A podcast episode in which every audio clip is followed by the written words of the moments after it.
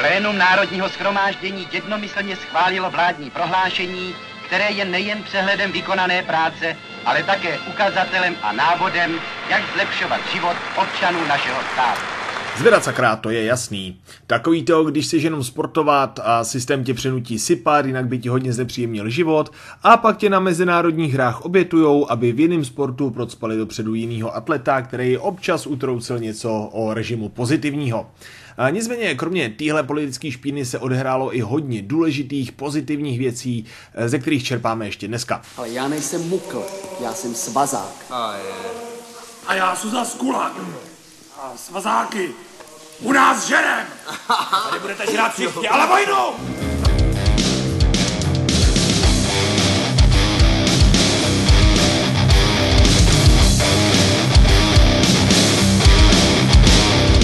Sport v komunistickém Československu, to je dnešní téma. Budeme se pohybovat teda v letech 1945 eh, až 1989. Totalitní režim, co velice rychle nastoupil, zadupal všechny předchozí organizace a uzavřel se sportovním poznatkům a procesům z víc jak poloviny světa, zásadním způsobem ovlivnil kariéry československých eh, atletů i trenérů. Skoro 50 let je v moderní společnosti a hlavně moderním sportu docela podstatná doba. Eh, velice rychle se dostaneme na téma dopingu a můžeme u něj celkem dlouho i zůstat. Nicméně ještě předtím si pojďme jenom se synchronizovat názory, udělat si vhled do místní politické a společenské situace. A máme tu uh, raný rudý období, uh, který bych počítal od konce války 45 po smrt Gotwalda v 53. Pak teda to středový vrcholný období od smrti Klementa v 53. po invazi v 68. a pak prostě pozdní období 68 až 89. Zítra ti půjčím foťák a uděláš mi pár fotek. Na památku. Protože za pár let tomuhle nikdo nebude věřit. V raným obdobím jsme byli v předchozích dílech už párkrát, takže vlastně stačí říct jen to, že čerstvě poválečný zmasakrovaný stát na tom nebyl dobře, ale byla všeobecná vůle postavit se na nohy, protože vzpomínky na první republiku jako na devátý nejbohatší stát na světě nekecám a byly prostě čerství. Ale ne, Stalin měl Marshallův plán a únor 48 a jednoho takového cápka na pomoc. Zastavit! Soudruzi, nyní vám představuji koho? Nyní vám představuji... Truhlářského tovariše vyučeného ještě za Rakouska-Uherska, který se nějak účastnil první světové války, nemáme ale doložené jak přesně a na koho skřídal z jakého zákopu Klementa Gottwaldu.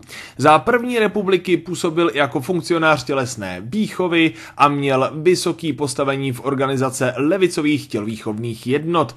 Chvíli byl i hlavním redaktorem časopisu Spartacus a asi už podle nás víme, o čem tehdy časopis byl, na čem pracoval. V roce 1929 se dostává do vyšší politiky, začíná českou KSČ víc orientovat pro sovětsky, No a po podpisu Mnichovské dohody a zákazu KSČ emigroval do svazu, kde vydržel tři roky. Jak u Sovětů stoupaly protihitlerovský nálady, připomínám, že oba knírači byli na začátku velký kamarádi, ucítil Klement příležitost a začal tlačit. Takže teď se v osobním volnu přestanete flákat, a budete co? Budete nacvičovat. 10. května 1945 se vrací do Prahy a prakticky okamžitě KSČ vede, což mu vydrží až do smrti.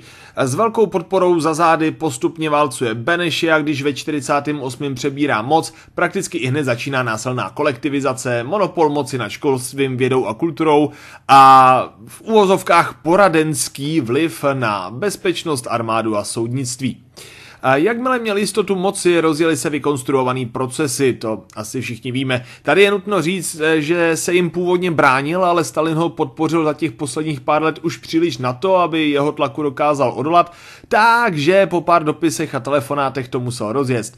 Hodně ho lidi očernujou a ano, organizoval to, ale hej, nebylo to tak černobílý, jak by lidi rádi. Těch bad guys bylo prostě víc a na to by se nemělo zapomínat kvůli jednomu, na kterého se jednoduše ukazuje. Jo, bylo jich prostě víc. Kefalín, tyhle starosti můžete pustit z hlavy.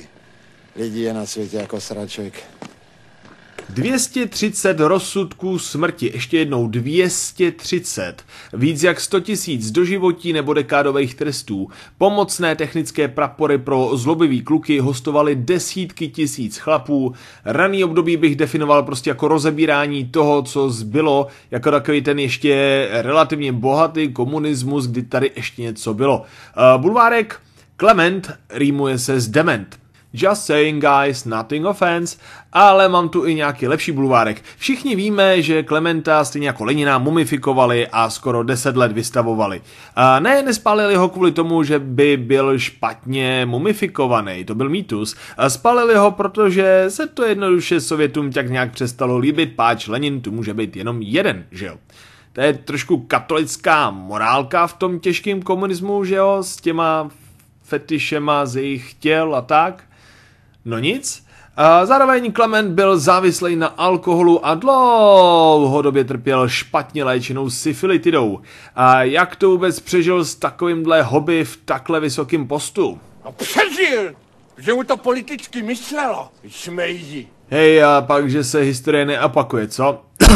Zeman. A momentálně Klementa můžeme najít tam, kde všechny ostatní významní členy KSČ po sametové revoluci, v hromadném hrobu číslo 137 na Olšanských hřbitovech. Leží tam s lidma, se kterýma stranu budoval, dával dohromady a který z větší části sám i potom nechával oběsit. Vyjíždí vrchní velitel Československé brané moci, prezident republiky Klement Gottwald. Musíme si uvědomit, že za hranicemi číhají imperialisti, kteří očekávají naše zakolísání. A každý velitel, který si ožare držku, jim žene vodu na mlejn. Středový období po něm pak komunismus s lidskou tváří. A totiž nápad, že byl ten totalitarismus taky nemusel být tak totalitní. Například hodně o tom mluvil i Zátopek, což mu potom zlikvidovalo kariéru, k tomu se dostanem. A tady se totiž začíná krásně projevovat, že už není z čeho brát. A že to plnění pětiletek na 120% nám na papíře vypadá pěkně a reálně po těch pár letech hodně tenčí řízky a ubírá brambor. Inu sakra, jak to, že jo? Takže trochu kapitalismu, ať se ta ekonomika uzdraví do toho komunismu, lehce jsme to kluci přehnali, no ne. No a protože jistý pán z toho cítil postupnou ztrátu moci tady u nás, poslal jsem čtyři armády. A ne, že by mu ani polovina z těch šmejdů tak nějak patřila, jak se vlastně za pár let ukázalo.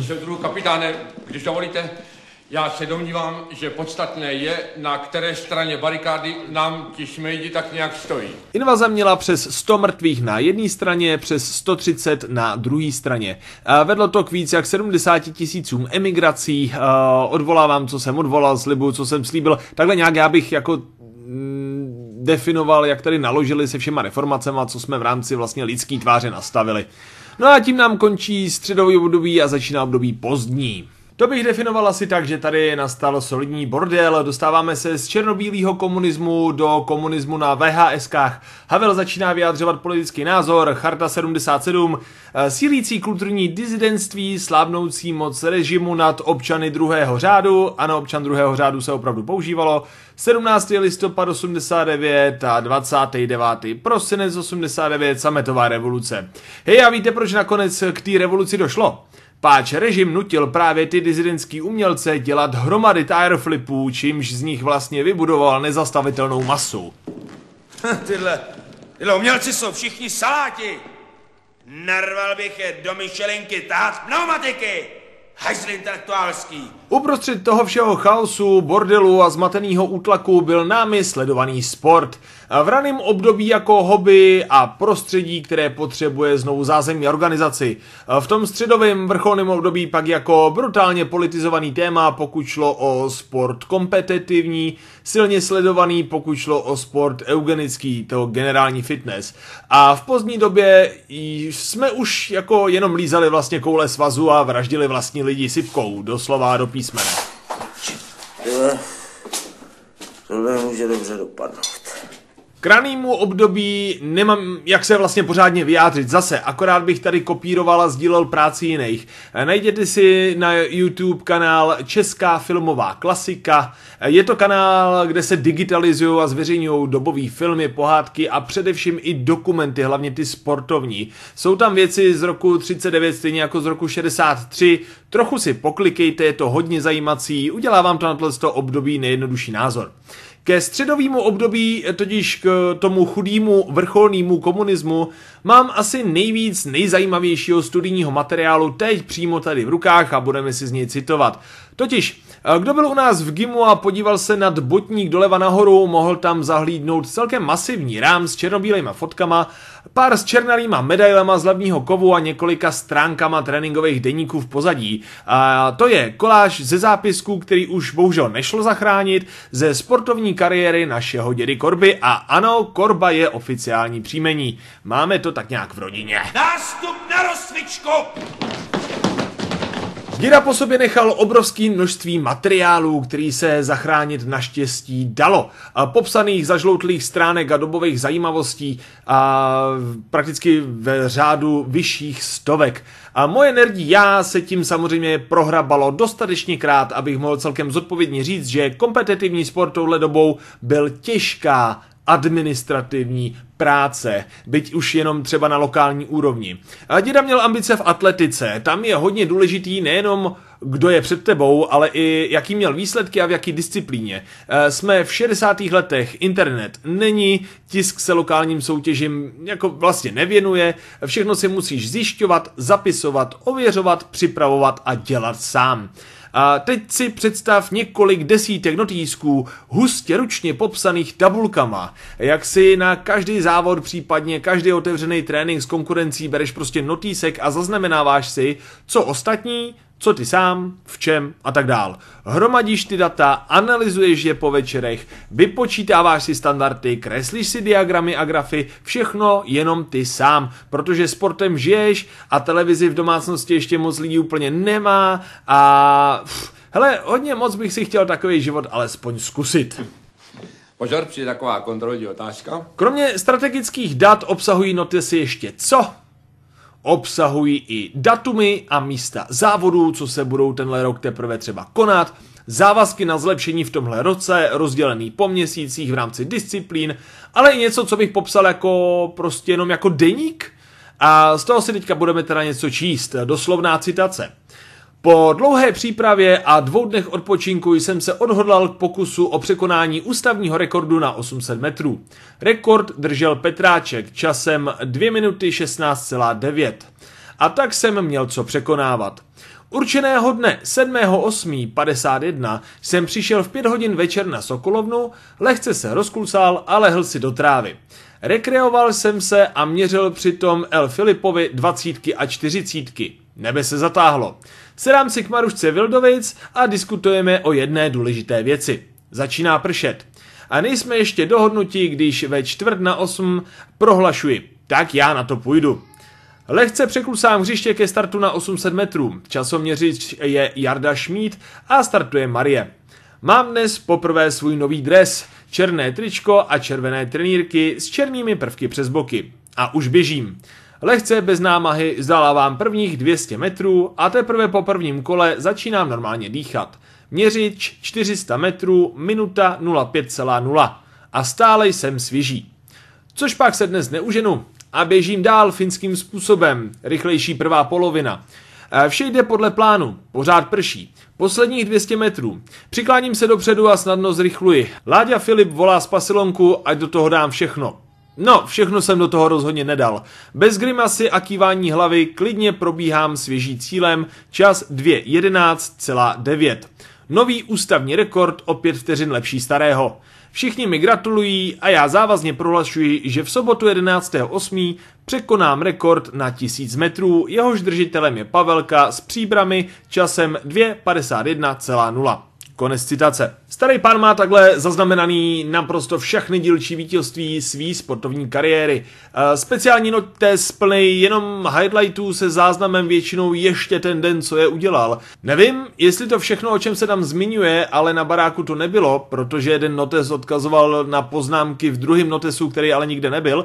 A nevím, jestli ty záhadný nenalezený svazky sežral čas myši nebo prostě jenom nějaká splašená debordalizace po tom, co se oženil, ale kdybych měl stroj času a mohl si cestovat liboli, asi si zajedu za dědou korbou přesně do těle z těch let, říct mu něco jako... No nečum, běž psát něco dalšího. No, každopádně dík hodinám strávených v těle notýscích můžeme s jistotou říct následující. A míra času, jakou mohli lidé té doby věnovat sportu, byla i větší než dneska, pokud to pro člověka byla priorita, protože ta doba tomu byla nakloněnější, protože míň rušila a míň tady byl ten kariérní kapitalismus. Sportování plnilo i sociální potřeby, protože i telefon byl mnohdy ještě jeden na třípatrový barák někde dole u vchodových dveří nebo tak. Strava se řešila podle základních informací z válečného období. Dočetl jsem se, že děda věděl, co dělat se sacharidama před uh, překonáváním rekordů a soutěžema a jaký zdroje bílkovin věděl preferovat. Vrcholem suplementace byla minerálka, játrový tablety byly spíš pro bohatší atlety a republikový výběr dostával speciální pozornost od lékařů reprezentace, což je období, kdy děda končil se sportem, protože tak nějak začínal s rodinou, prací a tak dál. No a kdy se období, které tu probíráme, pomalu začíná lámat na tu pozdní část, na tu poslední část a to je docela masakr, když se člověku dobový zápisky z rukou příbuzného shodujou se všeobecným studiem historie dané doby. Soudruzi, tak nyní se nacházíme kde? Nyní se nacházíme na začátku chemické části dnešního dílu. Už máme v domech černobílé televizory a individuální telefonní linky. Doba postoupila a lidi si dávají do obývákových stěn ozdobné nádobí, aby všichni viděli, že na to máme, ale nesmí se na to sahat do prdele. Anabolika a doping zmínil i Petr v díle 21 a lehce se o něj otřeme i v dialogovém podcastu se sestrama Holcovýma někde ke konci. Uh, jop, už teď začátkem roku pro vás připravujeme díly, co uslyšíte až v druhé polovině roku. Dobrý ne? A kvalitní obsah stojí čas, no. A nicméně teda výkonnostní sport se nám stává silným bojištěm s nebezpečím před atletem, ale i za ním. To byl šmelc! A oni šli do toho prsama! Očelový chlapi! Organizovaný dopingový program se v ČSSR zrodil až v 70. letech, nicméně neorganizovaný pokusy můžeme najít už v 60. Nastupující studená válka nedělala závodění jenom v dobývání vesmíru, ale samozřejmě i v posouvání rekordů, takže sypka se stala nucenou samozřejmostí. A pokud měl někdo talent a dostal se dostatečně vysoko, bavíme se to o nějaký nadnárodní úrovni od evropské špičky vejš, vlastně ani nedostal na výběr s tou sypkou. A na začátku plánování byl výběr kandidátů, kteří by mohli vozit medaile pro Československo. Jednotlivcům prostě přišlo pozvání do oficiálního programu specializované péče, jaký krásný název, což. No a kromě lékařské analýzy byla pod lékařským dohledem opakovaně aplikována sypka. Občas se to převlíkalo za vitamíny a hodně lidí se bálo zeptat se na pravdu. No to taky je podvod. Ale buď úplně klidnej, na to ten tvůj socialismus nechcípne. Remigius Machura, bývalý koulař, systémový dopingář, nicméně hodně otevřený člověk ohledně celého tohle tématu, nám o celé téhle etapě dal hodně děsivých informací. Nepříjemný příklad obětovaného atleta, měl se testovat jeden ze tří závodníků východního bloku, zbylí dva byli hold ze Sovětského svazu. Takže na koho asi padl pešek, že jo? A rád bych tady ostatně citoval dvě jeho hlášky. První, doslovná citace. Byl jsem jeden z těch, kdo v první chvíli odmítli, jelikož jsem si k tomu zjistil nějaké informace.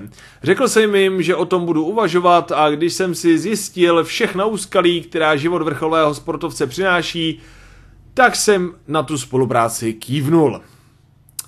Citace druhá, doslovná citace. Říkal jsem léčit. A nikdy jsem totiž nebral anabolika jako přímý prostředek, jak dosáhnout v závodě lepšího výkonu. Právě jen jako ochranu zdraví. A nemám nic za zlé Linfordovi Christýmu, kterému teď prokázali doping, protože on běhal 20 let a dovedu si představit, co to znamená. Všichni se diví, proč je Merlino Tyová 20 let dobrá a taky ji chytili. Já vím, proč je dobrá. Je dobrá proto, že si zachovala zdraví. Jakým způsobem, to je její věc. A nebo věc Linforma Christýho. Konec citace. Jinou prostě tehdy to nebylo pěkný. O tom, co je krásné, rozhodujeme my. Strana. Já zapomněl. Vepřová. Byli samozřejmě sportovci, kteří kvůli vnucený sypce padli. Jaroslav Broš zemřel ve 24 letech, veliký talent skoku dalekým, účastník olympiády 1972, rakovina varlat. Jarmila Stričková, rozená Nigrínová, skokanka do dálky a běžkyně na krátké vzdálenosti. Vše hlavně ve zlatých umístěních, 43 placek si urvala, třikrát reprezentovala na olympiádě, větvěná rakovina v 99. ve věku 45 let. Zamřel pak třeba ještě Jiří Skoba, svůj boj válčí momentálně ještě Josef Kverek, nebo tu máme divoký životní příběh Oty Zambery, Pozen. Organizovaný doping dal režimu hned i několik dalších možností, jak se strát atletovi do života. Mohli to zveřejnit a totálně mu posrat pověst, tomu se říká vydírání. Mohli ho obětovat, aby posunuli někoho jiného dál, to je zase manipulace. A mohli mu postrčit látky horší kvality nebo úplně jiný látky, protože to atlet ani jeho trenér neměli přímo v rukách, a tak třeba experimentovat přímo za běhu. A bacha, o tom jsou fakt záznamy, že systém experimentoval se sypkou na sportovcích, jak s množstvím a předávkováním, tak třeba i s dosud neplně poznanýma látkama. Některé látky, které byly v úvaze pro armádu, se nejprve testovaly v národním sportovním výběru. Američani pod rukou prodávali do východního bloku sypku třeba i záměrně nižší kvality, aby pak východňáci neměli tolik rekordů jako jejich vlastní atleti a tak dále, a tak dále, tak dále. Dá dělat, no? Ona ta politická situace není nejrůžovější, že? Prosím vás, a kde byla? Samozřejmě, že platil i zákaz přestupování do zahraničních týmů, že jo, protože se režim bál exilu. To je tak skvělý systém, hlásající dokonalý život z plagátů, když z něj lidi chtějí zdrhat daleko ze svý rodný hroudy. No a vrchol všeho byl zákaz účasti na olympijských hrách v 84. v LA. Myslím, že životní příběh Věry Čáslavský je pěkná ukázka toho, o čemu mluvím. Teď teda nemyslím tu sypku, ale tu politiku ve sportu. Koukněte na ní, jestli neznáte, taky silný příběh. Vlastně si o ní i povíme, ale jak říkám, hele, zase natočili o ní a s ní randál dokumentů. Stejně jako za protektorátu a ještě před ním za Rakouska Uerska byl český sport a atletismus, jako to generální fitness, okolníma mocnostma vnímaný jako nebezpečí a vlastníma lidma jako jediný koncipovaný legitimní odpor skrze důkaz vlastních schopností. Tady bych rád poukázal na to, že tuhle atmosféru ve sportu máme na našem území tím pádem skoro 150 let a je jedno, který mocář byl zrovna u kormidla. Raz a dva a radostně. Raz, dva, tři, čtyři a končíme a dřepy. Raz, dva, raz, dva, pořádně a vytáme. To je mimochodem jak naše všeobecní sportovní prokletí, protože nám to v rámci celkové populace dost pokurvilo vztah k pohybu a sportování na několik generací, krásný příklad jsou třeba hlášky z Homolkových, a na druhou stranu to z český fitness scény, eugenicky vzato, eh, dělá něco světově hodně jedinečného a kdybych to chtěl přehnat, přirovnal bych tenhle dlouhodobý politický vser u nás do sportu a k rozvoji čínské kultury po tom, co se obehnali velkou zdí. Zlatý český ručičky však víme, sportovní kreativita, neskutečná paleta tréninkových metod, kdy Mnohí z nich jsou dokonalí svojí jednoduchostí z nouze, a pak zajímaví kombinatorikou východního a západního programingu, ale to snad fakt někdy příště páč. Téma specifičnosti českého fitness z historického hlediska by se tady dalo rozjet na celou samostatnou řadu. Do prdele. Jasný. Když se to povede, tak vás co? Tak vás osobně pochválím před nastoupenou jednotkou. Fajn. Jarmila Kratochvílová je známá krutými tréninky, který jí ordinoval trenér Kváč a za mě je to mm, dokonalá ukázka toho, o čem teďka mluvím. A někdy hele běhala v bazénu po kolena napuštěným vodou s plynovou maskou na hlavě a oblečená do vesty se závažíma. Před olympiádou v Moskvě Prejna vzpírala za rok 750 tun. Za jeden trénink zvedla v součtu něco až kolem 16 tun. Desetkrát za sebou musela vyskočit s činkou těžkou 110 kg na zádech a dopoledne dokázala na dráze uběhnout i 18 třístovek. Uh, hele, neexistují zase přímý důkazy o tom, že by Kratochvílová sypala, ať už vědomně nebo ne. Hej, ale najděte si pár fotek a udělejte si názor sami. Jarmila Kratochvílová, forma v 70. a 80. Já od jak živa vlastnící varlatá testosteron jí dost závidím formu, kterou tehdy měla. Jo, ale je to krásný příklad celý té uh, programmingové kreativy. Jak říká Nekola, cituji, doslovná citace. V současné době se často glorifikují výkony z 80. let. Novináři je velmi často srovnávají se současností a snižují tak výkony současných sportovců, který nemohou nikdy dosáhnout výkonů z 80. let. Ty jsou nedosažitelné a nepřekonatelné. Konec citace. V roce 2006 Úřad dokumentace a vyšetřování zločinů komunismu na předané důkazy o tom, že československý komunistický režim podporoval doping ve sportu, obdržuje po několika letém vyšetřování oznámení, že žádný funkcionář, lékař nebo sportovec kvůli tomu před soudem neskončí. Uh, můj osobní názor, jo, zase zdůraznuju, můj osobní názor. Museli bychom překopat tolik z český stopy ve světovém sportu, schodit tolik lidí, tolik výkonů, tolik atletů a tolik trenérů, zlikvidovat si tolik z toho našeho malého přispění světovému sportu, že bude prostě snažší nechat ještě všechno dalších 50 let u ledu, nechat všechny zainteresovaný v klidu dožít a šťourat do toho prostě až pak. Vlastně je to pořád politický téma, jo, i takhle prostě 50 let potom, dokud poslední z těch zainteresovaných budou naživu. Tak teď to víte, ale jako kdybyste to nevěděli. Nemůžeme to dávat za vinu čistě komunistům, protože se samozřejmě tvrdě sypalo i na západě. Ostatně o tom eh, má pár kapitolek i velký Arný ve svý vzpomínkový knize, myslím, že se to jmenuje Total Recall ta jeho autobiografie. A byl tu takzvaný fenomén východoněmeckého zázraku a podobně, no ale hej, to už nám začínají devadesátky. OK, odskočíme od sypky a podíváme se na vliv politiky a ideologie. A vezmeme si příklady ze všech tří období, který tu teda probíráme. Ať už to bylo teda za Gotwalda, nebo po něm, nebo před ním. Stačilo, abys prostě někde něco blbě zahlásil a už si mohl mít po sportovní kariéře. Nebo naopak, nemusel si být nejlepší, ale pokud si mluvil k masám správně, no tak si ty placky sbíral s nás. Rozebereme si tu teda tři příklady. A sice Mila Zátopka, Věru Čáslavskou a Bohumila Modrého. Třeba toto? Plány revanšistu z Hati? Naši vepři boubelati? Dobré, ve 48. je naše hokejová reprezentace na svém prvním z mnoha vrcholů. Mluvíme o v uvozovkách zlatý hokejový generaci. To je vyloženě historický termín zlatá hokejová generace.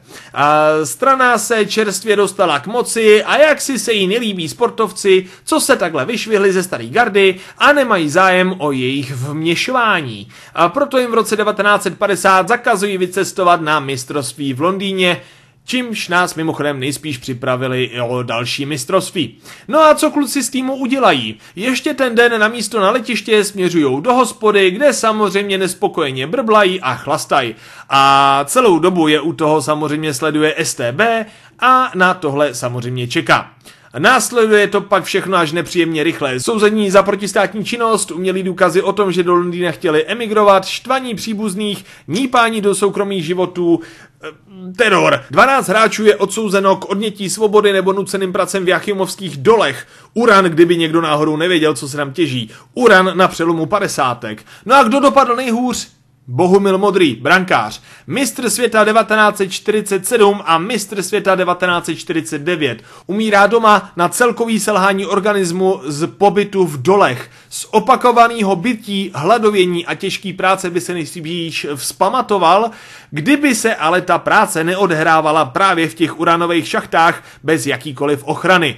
Je mu 46. Nechává po sobě ženu se dvěma dcerama, které společnost delší dobu nemůže napřímo podporovat. Systém rodinu rehabilituje až skoro po pěti letech, což je v rámci dvou malých dětí skurveně dlouho. No a Jobovka, Bohumil v daný hospodě daný posraný den vůbec kurva nebyl. Dokonce těsně před plánovaným Londýnem odstoupil z reprezentace právě kvůli tomu, kam to celý směřovalo. To je do prdele těžký pozen. Určitě si najděte jeho fotku Bohumil Modrý. Je to sympatiák, o kterým se podle mě mělo hodně mluvit. No nic, panáka. Pojďme dál. Emila a jeho příběh a neuvěřitelný trénovinkový objemy je všichni známe, ne? Hodně lidí ho má spojenýho s podporováním režimu a jako kluk z dělnický třídy, voják z povolání narukující hned po druhé válce, byl ideální řezivo pro propagandu ve sportu a proto se tváří sportu za komára u nás taky stál. Byl mu věnovaný obrovský mediální prostor především kvůli tomu, že říkal systému, co chtěl slyšet a by měl hlavně klid na vlastní život a především sport. Takže i když je v osobních kruzích silně a politický a politiku nesnáší, vstupuje v roce 53 do KSČ. Když začíná soud s Horákovou, je jeden z mnoha, co popravu schvaluje. Při zahraničních cestách spolupracuje s kontrarozvědkou a tak dál. Obecně hodně lidí by ho v dnešní době za tohle politicky odsuzovalo, zase můj názor klasika byl obětí vlastní doby. No a v 60. letech, v 60. když už má hodně odběháno, protože závodil mezi 48. a 57. a začíná zpytovat eh, svůj odkaz nejenom teda na poli sportu, začíná být čím dál tím víc podporovatelem reformních komunistů. A to je aktivita, která už garnituře eh, nehačá. I když si potom posypal hlavu popelem, většinu sedmdesátek tráví hloubením studní. To je pro stárnoucího dálkoběžce s odpovídající tělesnou strukturou něco, co pomalu a bolestivě opotřebovává tělo za regenerovatelnou mez. Eh, do pádu režimu se navíc bojí, že půjde sedět nebo na uran, což se naštěstí nestalo. No a v roce 2000 odchází ve věku 78 let po vleklý dlouhý nemoci. A zaslouží si tady Emil jednu citaci, opět doslovně cituji. Jestli chcete něco vyhrát, běžte 100 metrů. Jestli chcete něco zažít, běžte maraton. Konec citace. pozor. Kontrolní otázka. Když nepomohla snaha neúčastnit se systému, nepomohla snaha držet se uvnitř systému, co takhle od základu prostě fuck the system. Hashtag taglife Věra Čáslavská. Do dneška, tedy za víc jak půl století, naše nejúspěšnější olympionička, gymnastika po celém světě okoukávala v průběhu 60. let z jejich tréninků a výstupů, co mohla. Takhle důležitý jméno světově to je. Čtyři olympijský zlatá, dvě stříbra. Věra je člověk, o který se člověk dozví jenom v pár zapálených kroužcích a ne na místech, jako je škola a to mě pobuřuje. Zase bych tady musel nadávat na skoro na těle její školní systém plných gerontů, co neví koho volit, když KSČ už nejsou v parlamentu.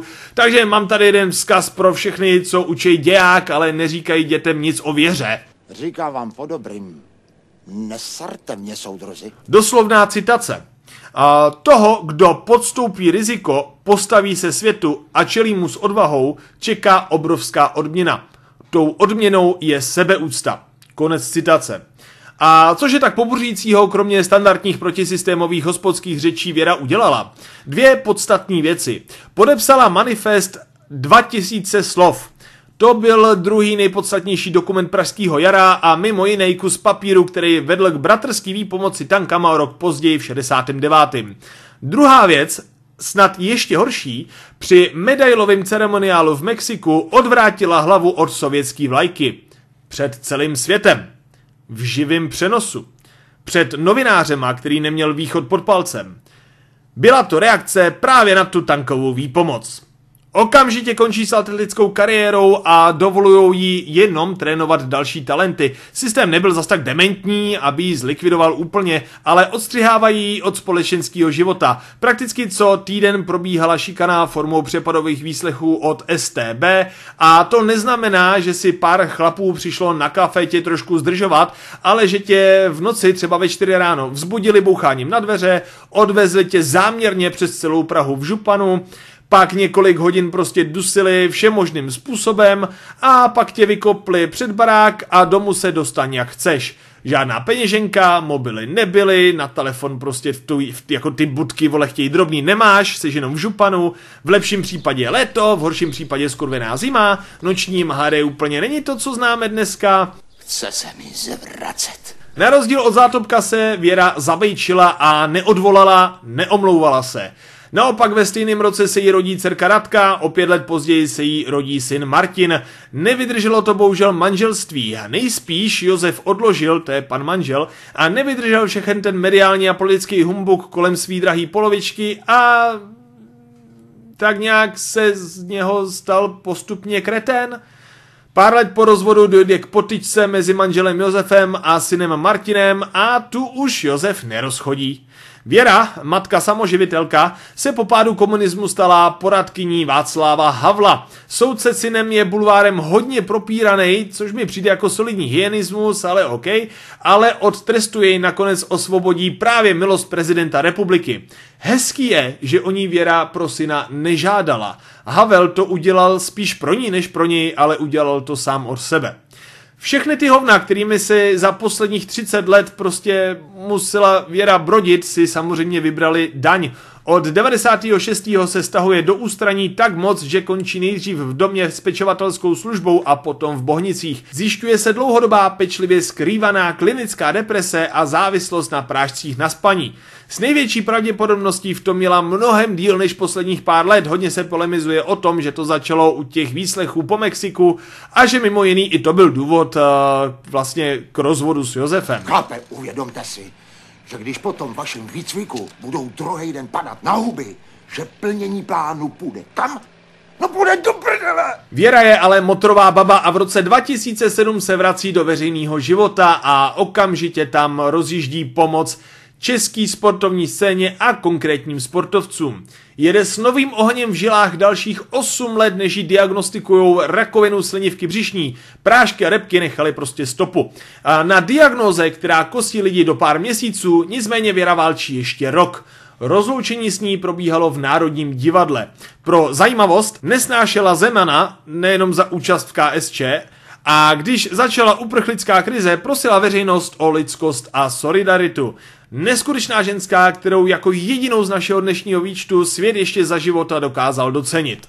Kontrolní otázka, soudruži. Jak schrnout tohle období českého sportu? No, kdo nevymrdával se systémem, s tím systém vymrdal, no ne? A navíc tam ještě byly ty nároky na pětiletku a v tom už to celé bylo ještě komplikovanější. Protože vy jste souložil kdy? Vy jste souložil v pracovní době. Proč jste se na tu věc nepodíval tak nějak politicky, Jašánek?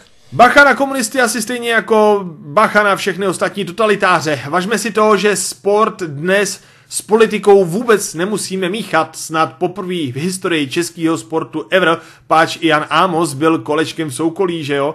A zatímco před válkama a za válek bylo vměšování politiky do českého sportu ve skrze pozitivní, pak už vlastně jenom negativní. V obou případech to komplikovalo lidem naprosto zbytečně životy a celou scénu to brzdilo nebo tlačilo vzad. Mimochodem i tohle je jeden z těch důvodů, proč když se v GIMu všichni baví o politice a podobně, já samozřejmě mám názor, já samozřejmě zvládnu diskutovat, no ale pak se samozřejmě vůbec ničeho neúčastním, což některý u nás štve.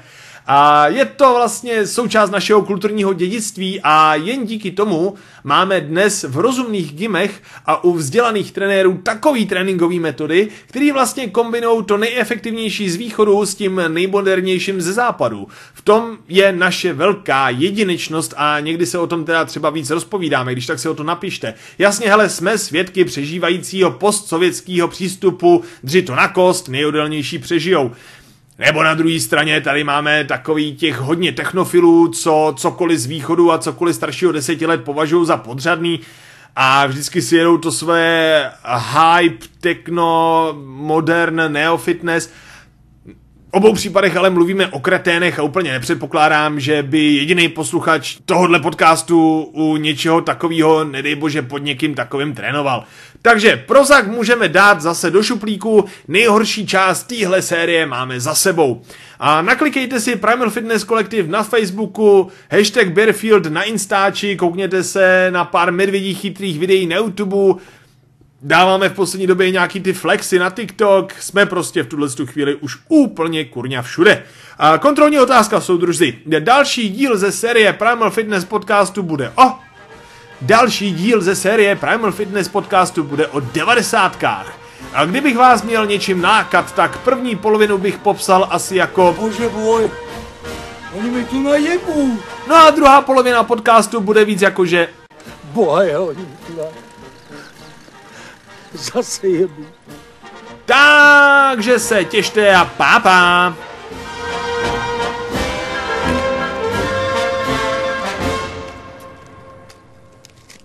Zase se mi chce zvracet.